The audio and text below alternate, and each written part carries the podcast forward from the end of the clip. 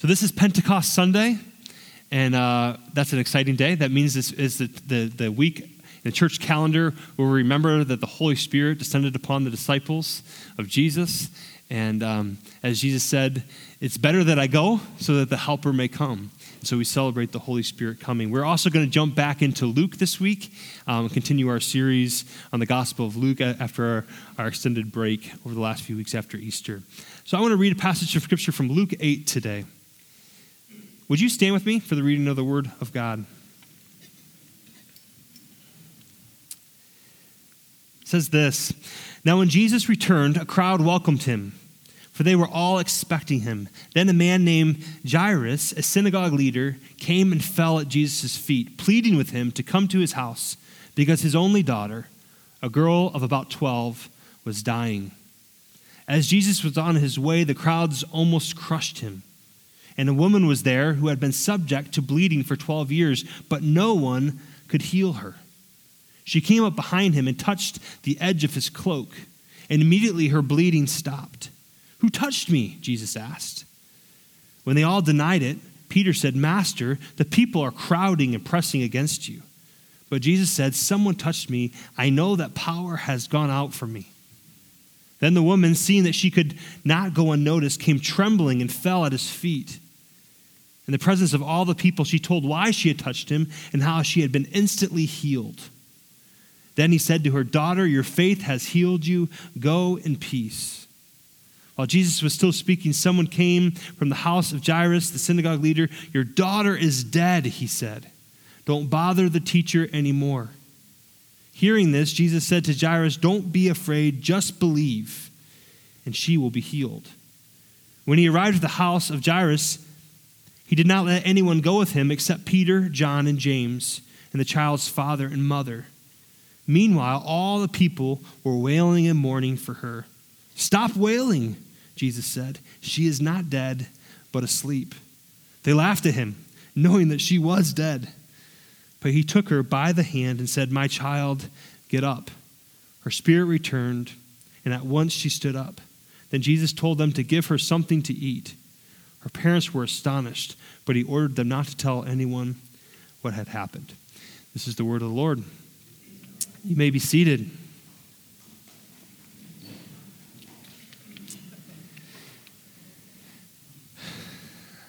So, my son Maze is, uh, is 10 years old. And so, Sarah and I are one of those parents, we're a little bit like uh, jumpy, you know, like, hey, he's going to be a teenager soon, right? You know, things are going to get rough real quick, so let's be prepared. Um, don't tell him I said this, but he started to get a little bit of hair under his armpit. He's real embarrassed about it. Um, and uh, and I so I, we like we got to start talking to him about stuff, you know, like the birds and the bees. Like we got to start talking about this stuff soon. And uh, so Sarah's like, well, you got to do it, you know, like you're the dad, you know. And so we're, so this is the thing is like we're, we really want to do this in a great way because the way it worked in my family is like uh, my dad read us a book and it was like just incredibly uncomfortable, right? Like it was just like horrible. And uh, so I was like, let's not do that. Let's try to have conversations when they come up. Let's try to have some intentional time together. Let's kind of plan out where we are headed um, so that as he engages this, this spot in his life, um, he will at least have some knowledge from his parents about what to expect, what's going to happen, and, and, and even just like where God is in all the in the midst of it all, right? So we had a plan, you know. We, we had like notes of things that we wanted to talk about over the next couple years. Like this is honestly because we had this message of where we wanted to head with him. And I say all that because it's a funny story, and it was even though we didn't read a book, it just it was just as awkward uh, as it was with my dad and my mom at that point. But um, and he, you know, most of the time he just like was like this with his head down, like I don't want to hear about this. I'm 10 years old. That's basically how it was. Anyways, we had a plan, we had a point, we had a purpose of where we were taking him and where we want him to go over these next few years. We wanted to include certain information so that he could understand what's happening in his life and in his body and in his world that he's going to be experiencing moving forward. And I know this is a funny analogy, but I just I thought it was funny and I want to share with you. But I also wanted to say that that when people like the gospel writers, sometimes we just read the gospels and we just kind of assume that they just wrote down any story that happened during the time of Jesus. Like there was really not a lot of planning that went on. In fact, what John says is that there are so many things that happened, so many things that Jesus did, so many things that Jesus taught about that couldn't all the books in the world couldn't contain it. It's basically what he says. And so when the gospel writers include a particular story, it means it has great significance. It means it has something that's, that's bigger than maybe what we see initially on the pages. It may mean more to the context with which it was written because it pointed them towards something that they needed to understand. In the same way that we came up with a plan for Maze and an eventual outcome that we're hoping to have, the information that he'll understand so that he can engage with this period of time in his life, so too Luke is writing this gospel so that we would understand why Jesus came, what Jesus is all about, why this matters. Okay? He chose this particular story instead of many other stories. And when we read the story, it sounds great. Wow, Jesus did a really cool miracle. Like, that sounds amazing. Like, he healed this woman and then he raised this young girl to life. I mean, that's incredible, right? But what did it mean? Why did he do it? Why does this story included and not other ones where he healed other people? So I'm excited to, to dive in today and understand what's happening in the context of Jesus' life, where he's pointing us, and what it means for us today. So Jesus had just returned from the, the, the land of the Gerasenes, where he had healed the demon possessed man. We spoke about the demon possessed man months ago now, uh, as we took our break and before Easter. But he comes back and he's welcomed by this large crowd. Jesus is known for his healing and for his teaching, so they're kind of waiting for him. They can't wait to see him, right? He's been gone for a while, and I'm sure there's all kinds of new ailments and all kinds of new things happening, and they want to have uh, a chance to meet with Jesus. And this man named Jairus um, comes, and he is of importance. He is uh, in the synagogue. He's likely the person that is in charge of the synagogue. What happens uh, during their services? What happens throughout the week? He might plan who prays and who reads the scriptures and who speaks. He had great importance in the community. But here he is in a desperate situation in a horrible situation, a situation that even if you don't have children, you can imagine that your child is near death. I mean, this is the, the worst thing that could possibly happen. And so he comes and he lays before Jesus and he, and he says, Please, Jesus, please help me. Is there any way that you can come and heal my child? You have to imagine his desperation to understand the situation. He was willing to try anything, to do anything. Maybe Jesus, this miracle worker from Nazareth, could make a difference. It also reminds us that this man, Jairus, had power and privilege and position and reputation and money, but in the end, he was powerless to fix this situation. And every single one of us, at some point in our lives, no matter how much money we have, no matter how much power we have, no matter how much privilege we have, will be face to face in complete and total need before God. Amen? So you can imagine his excitement when Jesus decides, yeah, let's go. So Jesus starts walking, and of course, everybody's crowding, and the language is used they're pressing in against him, you know? Um, one time I was in New York City when I was in high school. Uh, we went there with my family. It was a really cool trip. And across the street, out of nowhere, we saw Muhammad Ali. Now, that's a pretty big deal, right? Yeah. The great, the greatest, right? The GOAT my dad says that's muhammad ali. You know he grew up in the like the 60s and 70s and that, that was it. Like there's nobody greater than muhammad ali. And so we he was just walking down the street. People were in front of him but like nobody had noticed it was him yet right? It was kind of early in the morning. So of course i've never seen my dad get giddy about anybody you know? So he's running over he's got his camera and and so we recognized him. We shook his hand. He was really nice. He was kind of doing his, you know, boxing thing. But then all of a sudden, everybody in the streets realized this is Muhammad Ali.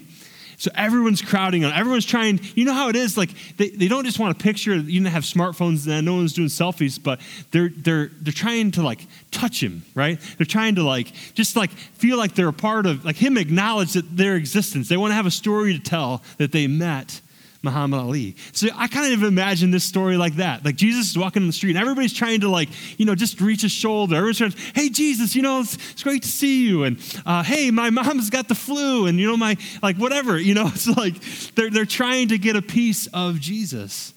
And all of a sudden, Jesus is walking down the street and of, there's probably dozens of people touching him and he says, someone's touched me. Yeah, no kidding, right? Like, I mean, Peter kind of says that. He kind of says, Yeah, everyone's pressed up against you, Jesus. You know, it's like, he says, Well, power has left me, which is a very weird statement. I mean, you think about that's a, what does that even mean? Like, power is, if someone touches Jesus, like you get his power? I mean, is, that, is that anybody? Uh, I don't know. I'm not sure what that exactly means, but somehow I think he's just indicating, I know that something significant happened. In the midst of this crowd, a woman who had dealt with bleeding continuously for 12 years with no cure had touched him. Luke was likely a physician, most people think, and so it's kind of, I wonder if he was kind of had a smirk on his mouth when he's thinking, there's no cure for this. I know, I'm a doctor. No one could figure out what was wrong with this woman, why she kept having these issues. She was without hope, and she was in considerable suffering. I think we can, we can look at the story and we can have immediate compassion for this woman's suffering. How horrible it must have been to be bleeding without medical care that would help her for 12 years. But I think because of our context, we may not understand the depth of this reality for this woman. It wasn't just the pain that she was going through. The implications for this woman bleeding means that she would have been considered ceremonially unclean by her culture. She would have been ostracized. She would have been outcasted. She wouldn't have been able to permit, wouldn't have been permitted to take part in the temple worship or at the synagogue. Just a touch of her means that she would give her uncleanliness off to other people. And so likely no one really wanted to be near her. She probably hadn't had many people hug her or touch her for 12 years.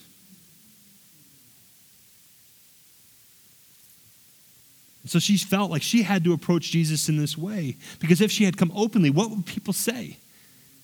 Jesus, don't touch that lady. She's unclean. What if Jesus, I mean, she doesn't even know Jesus probably. What if he responds that way? Imagine how she would have felt, ostracized and shunned again. And it's very hard for us to understand why would they have rules like that? Why would they have um, you know, situations where they would literally ostracize people just because they had some health concerns? But you, we have to understand this is the world before modern hygiene, right? Um, soap wasn't invented, and like the, the soap we have today wasn't really invented till the Middle Ages. And so many of the things that we take for granted today, like running water and proper drains, just weren't in existence there. So purity taboos were, were vital just to maintain public health. And so the Jewish scriptures are filled with these rules that, uh, that elaborate all the things you can and you can't do. It's almost like an art form. And the two most obvious sources of pollution were corpses and women with internal bleeding. So, in other words, the first century reader that would have come across this story would have known its significance. This woman, by touching Jesus, had made him ceremonially unclean. This is why the woman wanted to stay hidden. This is why she was shy about coming forward. And then she was crushingly embarrassed eventually when she had to, when Jesus calls her out. She's probably thinking, no one's been able to help. Maybe this miracle worker can help me. And he does. So you ask yourself a lot of questions, right? Like you, you read this text and you start asking questions. Once you kind of understand uh, all that's happening, why did he, Jesus make a spectacle of this very tender situation? Why did he ask her to come forward and make herself known? It's a strange thing for him to do this and almost embarrass her the way that he does. Verse 47 says, The woman saw that she was not hidden and decides that she's finally going to admit what she has done. I think Jesus does this for two reasons. And I think they're pretty simple. It was good for her in the long run and even necessary that her cure was widely known, right? All of her acquaintances must have been aware of her permanent state of ceremonial uncleanliness. If she wanted to be received back to normal and religious and social life, it was necessary that her cure become a matter of public knowledge. So Jesus makes it known this woman is healed. You don't have to treat her the way that you're treating her any longer. I think the second reason is that Jesus wants to do something for this woman. Um, her idea that she could just go touch him and she'd be healed is it's a little bit superstitious, right? It's a little bit of an odd way of, of thinking about things. And I think that maybe an, an element of this is that um, Jesus wanted to have a conversation with her to show her that it was her faith that counted and to establish a personal relationship with her. And I think the words also seem to indicate that he did not want to, to heal without knowing that this cost him something of himself. He became unclean, like he, the power went out from him, right? He, something happened in the midst of this. So, in her trembling and nervousness, she must have wondered Is Jesus angry? Was her cure going to be taken away? Am I going to be shunned once again, this time by Jesus in the crowd? Was I being selfish to distract Jesus with my problem while he's on his way to heal this young girl? But Jesus waited as she gained the courage to come forward. And Jesus lifts up her faith and her fully restoring her to society. And as a pillar of faith in God's kingdom, aligning himself with this ostracized woman, becoming unclean so that she might become clean. But there's another story that's going on here. And this is with Jairus. Start heading to Jairus' house, and you can imagine Jesus decides to stop. Think about that. All right, I'm pleading Jesus, like, all right, I'm to go with you. We're to go heal this daughter. And all of a sudden, Jesus, someone touched me, you know? And he has this long, drawn out conversation. I mean, if I'm Jairus, I'm like, thank you, Jesus, for you coming with me, but that's you know, like we got to make this thing happen, right? She's on her deathbed. Like I would be, I'm like a task-oriented person, right? I would have been losing my mind. I would be going like this, like, oh my gosh, like what's happening here? Like, you know, you're just like Jesus, like come on. And then Peter probably felt the same thing, right? He's saying, hey, everybody's touching you, Jesus. Like let's go, right? Let's heal this. Let's go heal this 12-year-old. This is an absolute desperate situation, and Jesus is stopping to talk about who touched him. Hundreds of people are touching him. Simultaneous to this, someone comes, and the worst possible news comes in that moment. Comes to Jairus and Jesus, and they say, The girl died. Don't need to bother the teacher any longer. Imagine if you're Jairus, you're like, Come on, Jesus. like, you really screwed me over there, you know? Like, we could have healed this woman in a couple hours. But Jesus responds with one of his most iconic statements. He says, Don't be afraid, just believe, and she will be healed. What is Jesus saying? Well, I mean, it's kind of obvious, but I want to like dig a little bit deeper into like the original language here. This is what he's saying. He's saying, I want you right now to make an act of faith. I want you to put your trust in me right now, Jairus. Mark tells a story, and he, use, he, he uses um, uh, the present tense of the verb. He says, Keep believing. Will you keep believing in me right now? I know it seems crazy. I know it seems over. I know it seems lost, like hope is completely gone. But will you just make an act of faith right now? Will you just keep believing? Will you just trust in me that this is not over?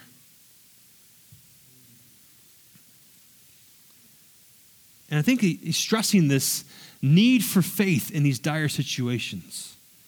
The worst day of this man's life, Jesus is calling him to faith. Not blind faith, but faith that is convinced of who Jesus is. I think so often people talk about this. I hate, I hate this. They're like, oh, well, uh, you know, they hear you're a pastor, right? They hear, you don't have this, but I have this, okay? They'll say, maybe Tiana, they'll say, oh, oh, so you're a man of faith. I said, I, am like, what do you mean by that? You know, like, what do you mean by faith? Like, I think that most people think that you're like against logic, right? you're, you're against science, you know, when they say stuff like that, that you just like believe in like this, in the fairy godmother, you know, and like Santa Claus. and it's like, no, like that what Jesus is saying is, uh, have faith in what you've just seen. I just healed this woman. Have faith in who you believe that I am and what I'm going to do in this moment. So when we say we have faith, what we're saying is we're drawing upon the fact that Jesus did do these miracles, right? That, that all that he has done before. We're not just believing something randomly for the sake of having faith, right? I also find it interesting in this story.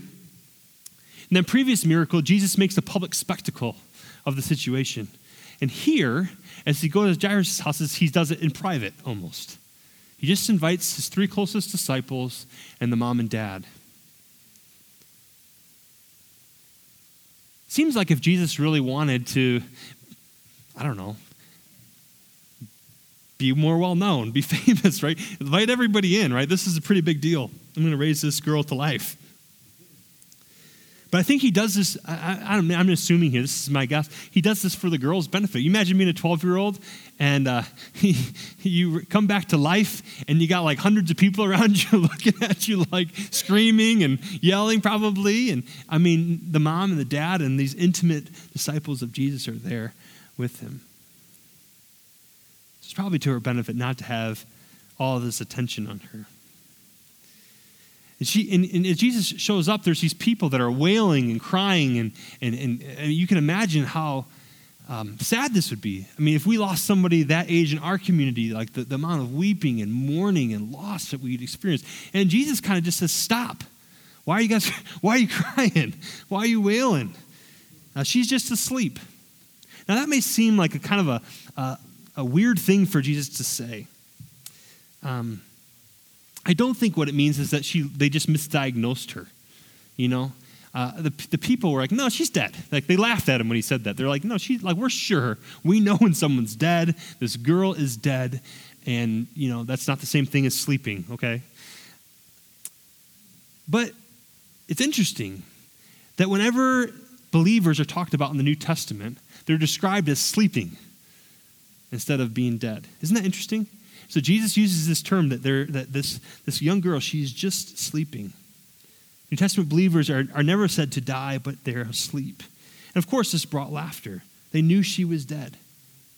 And I think that sometimes we, um, we think that all these people in the first century were just gullible, right? Like they'll just believe anything, right? So here's this girl sleeping. Jesus literally just goes and wakes her up. They thought she was dead because she was sick before. Now she's alive. Voila, raised her to life. Go tell everybody Jesus is, you know, the Messiah and all these things.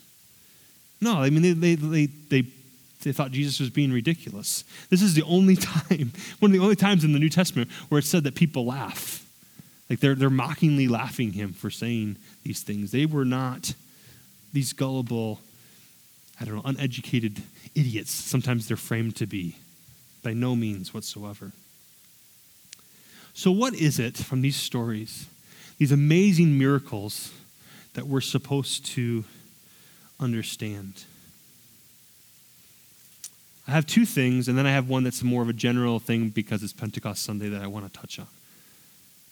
The first one's minor, the, first, the second one's the major thing. I think the reason that Luke included this. But the first one I think is more minor, and it's this. It is often the case that we think uh, what we think God ought to do right now, God chooses to act on later.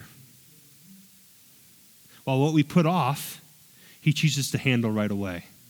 So in these stories, the thing that's probably the most pressing is this girl, yet Jesus puts that off and handles what's happening that probably could have been handled later.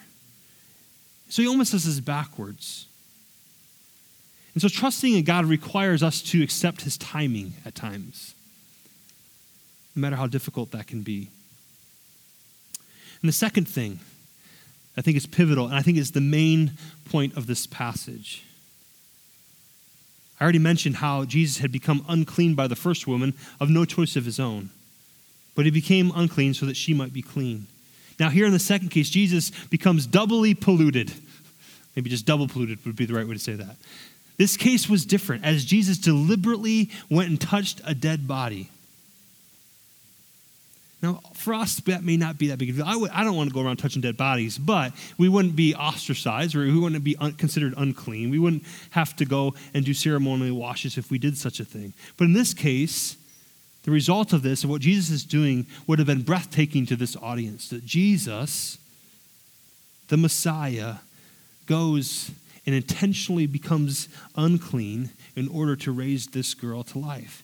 And what we find in May, Luke's main theme of Jesus uh, in his arrival from Jerusalem, but building up until that point um, of his arrest and death, the main theme is how these, this Jesus, innocent of anything that would condemn him to crucifixion, takes the place of the guilty. So, this is meant to be like a foreshadowing, right? This is meant to be a foretaste of what's going to come in just a short time. In these incidents, we can see a pattern and a foretaste of what's coming. Jesus shares the pollution of sickness and death, but by the power of his love, he turns that pollution into wholeness and hope. This is the picture of the gospel. Jesus aligning himself with the broken, Jesus aligning himself with the unclean, Jesus aligning himself with dead people so that they can be raised to life. We are dead in our trespasses and sin. Jesus makes us alive in Christ through faith. He who knew no sin became sin so that we might have the righteousness of God. Amen. The last thing that I want to say in light of what Sunday it is, and this is not something that you just gathered necessarily from this passage, but I think it's something that we should discuss. One of the most incredible statements in all the scriptures, the Apostle Paul he says this a couple different ways and a couple different times that essentially says that the power that raised Jesus from the dead, or raised Jairus' daughter, or healed this woman of 12 years bleeding, uh, lives in us. Romans 6, 10 through 11 says this The Spirit of God, who raised Jesus from the dead, lives in you. Think about that. The Spirit of God that raised Jesus to life lives in you. And just as God raised Jesus Christ from the dead, he will give life to your mortal bodies by the same Spirit living within you. Ephesians 1 19 through 20 says something similar. And, he's at this point, Paul's saying a prayer, and he says, And I pray that, that you'll know his incomparable great power for us who believe. That power is the same as the mighty strength he exerted when he raised Christ from the dead and seated him at the right hand of the heavenly realms.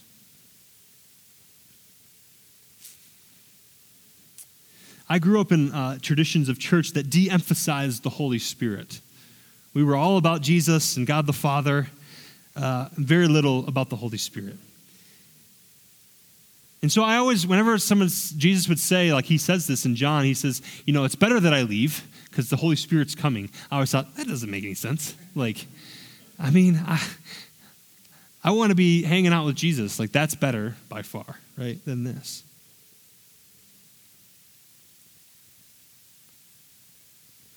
But the point of these miracles is not to just believe in miracles, but to believe in Jesus.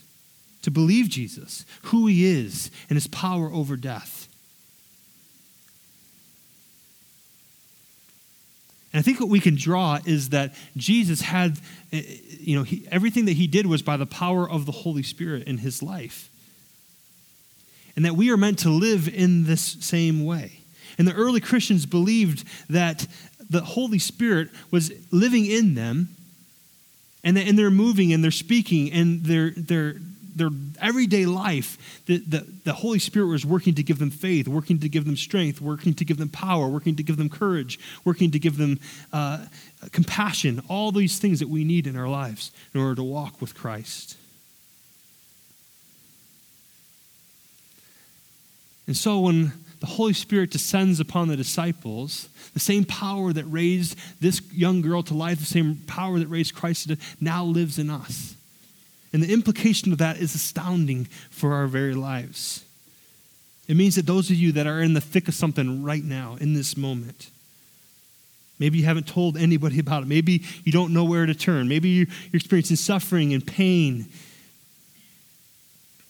bearing uh, this incredible weight. Maybe you have no confidence that you can beat that addiction or get through this hard time.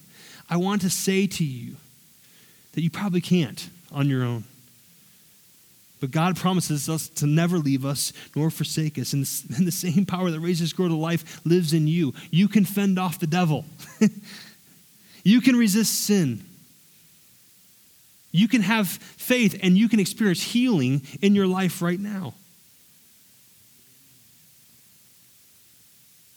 I want you to believe this morning. I want us to believe as a community that the Holy Spirit is real and active and in this room right now, convicting us of sin, drawing us to greater faith, encouraging us, showing us compassion and love, drawing us nearer to Christ. It's not just that the Holy Spirit came, it's that the Holy Spirit is here. And the Holy Spirit wants to minister to the deepest recesses of our souls today. Spirit is crying out that you are beloved, that you don't have to be afraid, that God is not is for you and not against you. The Holy Spirit might be crying out this morning that Jesus became unclean so that we might be clean, so that we might be healed. Amen.